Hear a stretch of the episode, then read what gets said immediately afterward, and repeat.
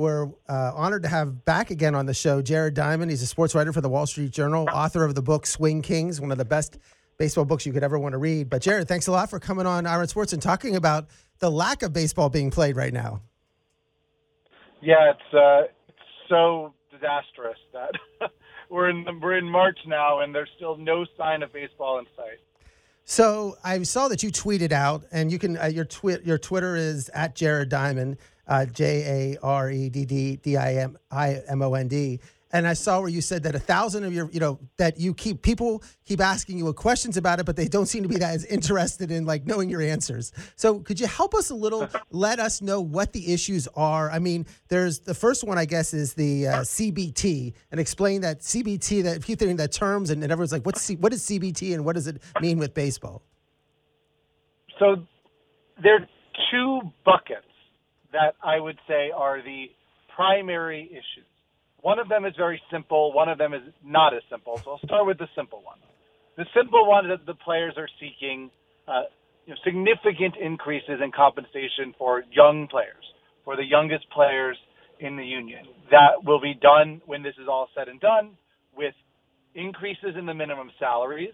Last year, the minimum salary was $570,500, uh, which is actually the lowest of all the professional sports in the United States, the major ones. They're looking for a big increase there. Also looking for the creation of a bonus pool that would be paid out to young players based on their performance. So, for example, a guy like, say, Pete Alonso of the New York Mets, last year his salary was about 600000 and change. He made a million dollars for winning the home run derby, which makes no sense, obviously. and this pool of money would be would help guys like that or guys like Juan Soto, these guys that are clearly just superstars who are still making close to the league minimum. That's very easy, and all they're trying to figure out is what are those numbers, and that will get settled. The more complicated issue is what you just mentioned, which is the luxury tax, also known as the competitive balance tax, which is a mechanism that teams that spend over certain payroll thresholds get taxed. They have to pay tax on the amount over they spend on certain pre-established payroll limits. This is in lieu of a salary cap in baseball. Of course, baseball does not have a salary cap.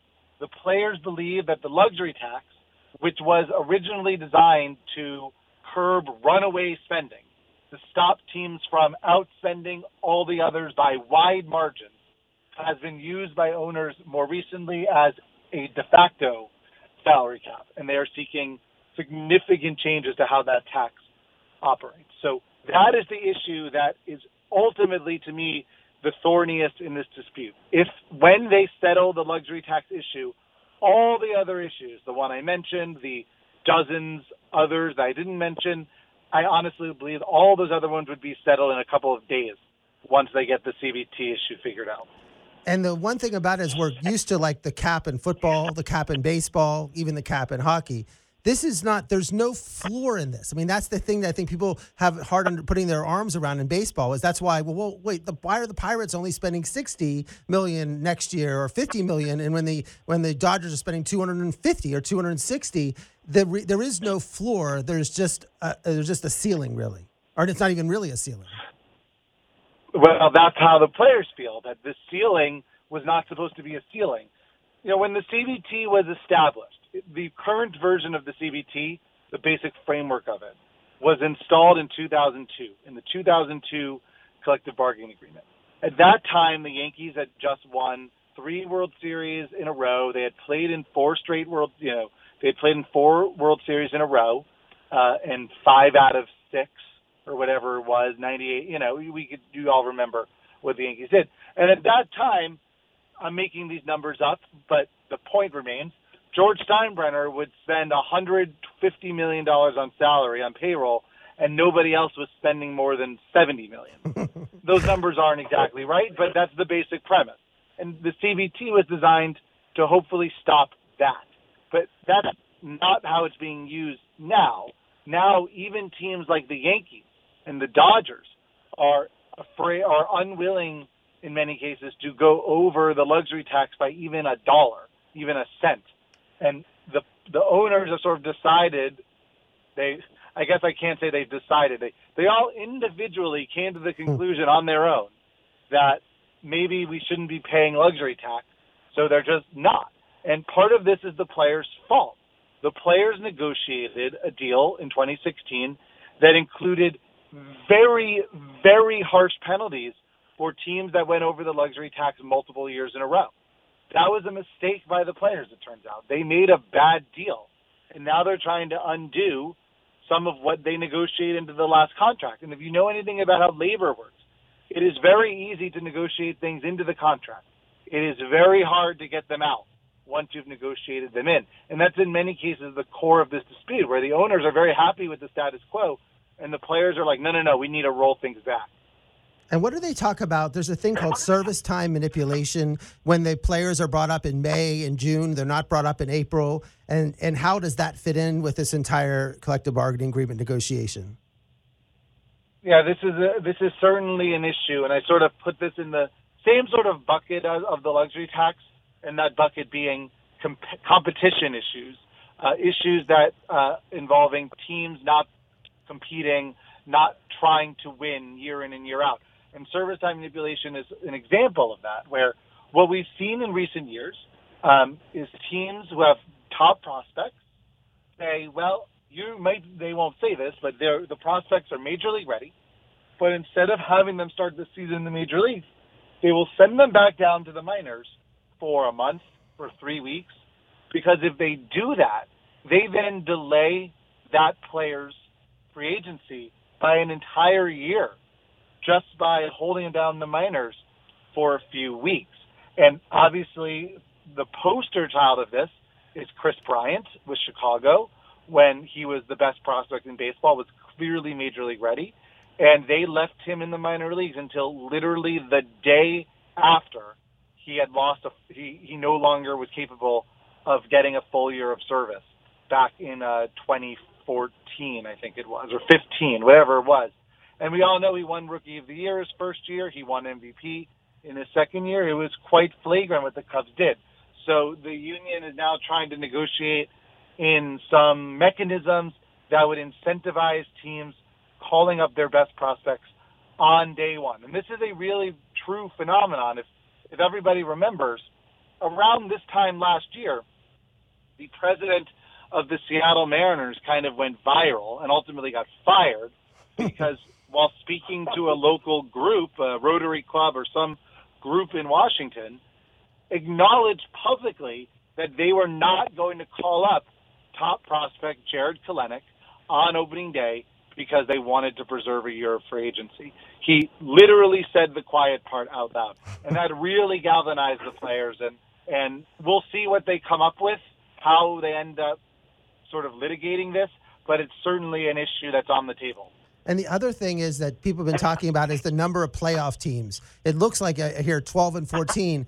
The, is it that the owners want to have more playoff teams because they make more money, and then the players want to have less because they don't really get paid as much for the playoffs? Yeah, all of that is true. The owners want a 14 team playoff. They uh, have already sold a 14 team playoff to ESPN for $100 million a year. My understanding is that if it turns into a 12 team playoff, that would become $85 million a year. So it's a $15 million difference over the life of the deal. It's not a ton, but it's it's $15 million a year for X number of years. It's not nothing. Uh, the players want 12, and there's a few reasons for that, but one of the biggest reasons is that the players want to make sure that the playoffs don't become too diluted. The idea of an expanded playoffs for the players, there's positives for the playoff for the players because more playoff teams could, if executed correctly, inspire more competition among teams. More teams would say, "Well, I got to go for it. I got to sign that free agent. I got to make that big trade at the trade deadline." because we have a chance of making the playoffs, and maybe in the old system we didn't. But the problem becomes if it becomes so easy to make the playoffs, you end up in a situation, say, like the NBA, where suddenly there isn't much value to making the playoffs because there isn't a lot of value to getting that lower seed. The other thing the players are very concerned about with this is that they want to make sure teams that do well in the regular season are rewarded for their efforts they don't want a situation where the playoffs become super random, where you're putting 14 teams in and any of them have a chance to win. They want to make sure the players care very deeply about the teams that win. If you win your division or if you win 100 games in the regular season, that you have a better chance of winning the World Series than the team that sneaks in with 83 wins.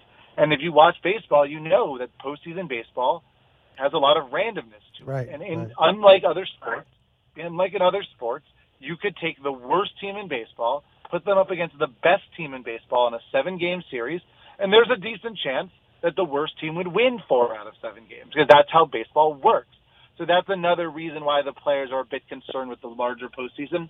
Although this is just me talking, I don't think it's the deal breaker. I, I think if they feel like they could get wins in other areas, they will agree to the 14 team playoff. Ultimately, that's just that's just my sort of my opinion. I'm not. They wouldn't say that publicly, but that's how I sort of view it. And one last thing is about the rule changes we keep hearing about. Um, potentially a pitch clock, uh, bigger bases. I, I, don't know where that where the call for bigger bases was. No shift, the sh- limiting the shifts, and then the most important one that people will understand is this has gone my entire life. It's been the National League, American League, the DH, and now there'll be a universal DH. And those are some of the rules that we expect if they come to resolution that this would be in the this coming year, perhaps. Well, it would be a little bit different. The, the DH will be immediate. The DH will be in the National League in 2022. That is 99.9% certain uh, that there will be a DH in the National League this upcoming season. Both parties won it. It worked out okay in 2020. The other rule changes probably will not happen in 22, but are likely to happen in 23, assuming things proceed the way they appear they are proceeding. One of them, like you said, is a ban on shifts. Uh, that would require there to be two infielders on each side of second base, and infielders would be required to start on the dirt. No more second baseman playing shallow right field. The idea being that would lead to more batted balls that turn into hits, uh, which would inspire more contact, maybe a little less swinging for the fences. Um, excuse me. Uh, and you mentioned the other ones, the larger bases issue. That's mostly an injury prevention uh, rule more than anything else to try to stop uh, guys from clipping each other, from runners from running into first baseman, things like that. That's the primary reason for that one. And the big one is the pitch clock, and that to me, it's it's long overdue. It is time for a pitch clock. It is proven in other levels of baseball to have a big impact on the time of game, and I very much welcome that uh, whenever it comes. So we've been talking to Jared Diamond, the baseball writer for Wall Street Journal. And so, Jared, what is your your uh, crystal ball view of what will happen in the next, I guess, week or ten days? Is this something that could get settled, or do you think this might drag on for a while? Look, I want to believe it's going to be sooner rather than later. I don't think it's going to be settled tomorrow. Um, you know, don't hold me to this. My predictions about this have been repeatedly wrong, but I am sort of eyeballing sort of a May 1st, first week of May opening day. That is my uninformed prediction. Well, it's informed, but not doesn't mean it's right. But if they'll get this done sometime in March, they'll get spring training going, you know, right at the beginning of April, end of March, and uh, they'll play starting in early May. I'm hope it's early, I hope it's earlier than that. I desperately hope I am wrong, but that's sort of what I see right now. But look, all it takes is one good meeting all it takes is one of these guys, one of these parties to make an offer that the other side likes, and suddenly uh, everything changes. So we'll see. And we're down here in West Palm Beach, and there's four four teams that play here, plus the Mets within like 20 minutes away. So there's five teams. Is there any chance they'll have even a spring training for a couple of weeks, or are they going to go straight to no games and just try to start playing the uh, the major league games immediately? There's going to be a spring training uh, four week spring training. Whether that happens in Florida or in the home ballparks really depends on when this gets settled. Obviously, if this goes on a while, you're probably not doing spring training uh, in Florida and Arizona in June or July. It's just too too rainy, too hot. Uh, but if they get this settled soon and you're starting spring training in a couple of weeks, I do expect them to be in in Florida. But it's it's really a little too soon to know. Wow. Okay. Well, Jared, I know you're busy. You're in Fort Myers, uh, and I really appreciate you coming on uh, Ira on Sports and giving us some update in terms of what the collective bargaining agreement and when we could see baseball in the near future. let us hope for the best because I'm very sad without baseball right now. All right. Thanks so much, Jared, for coming on. Thank you.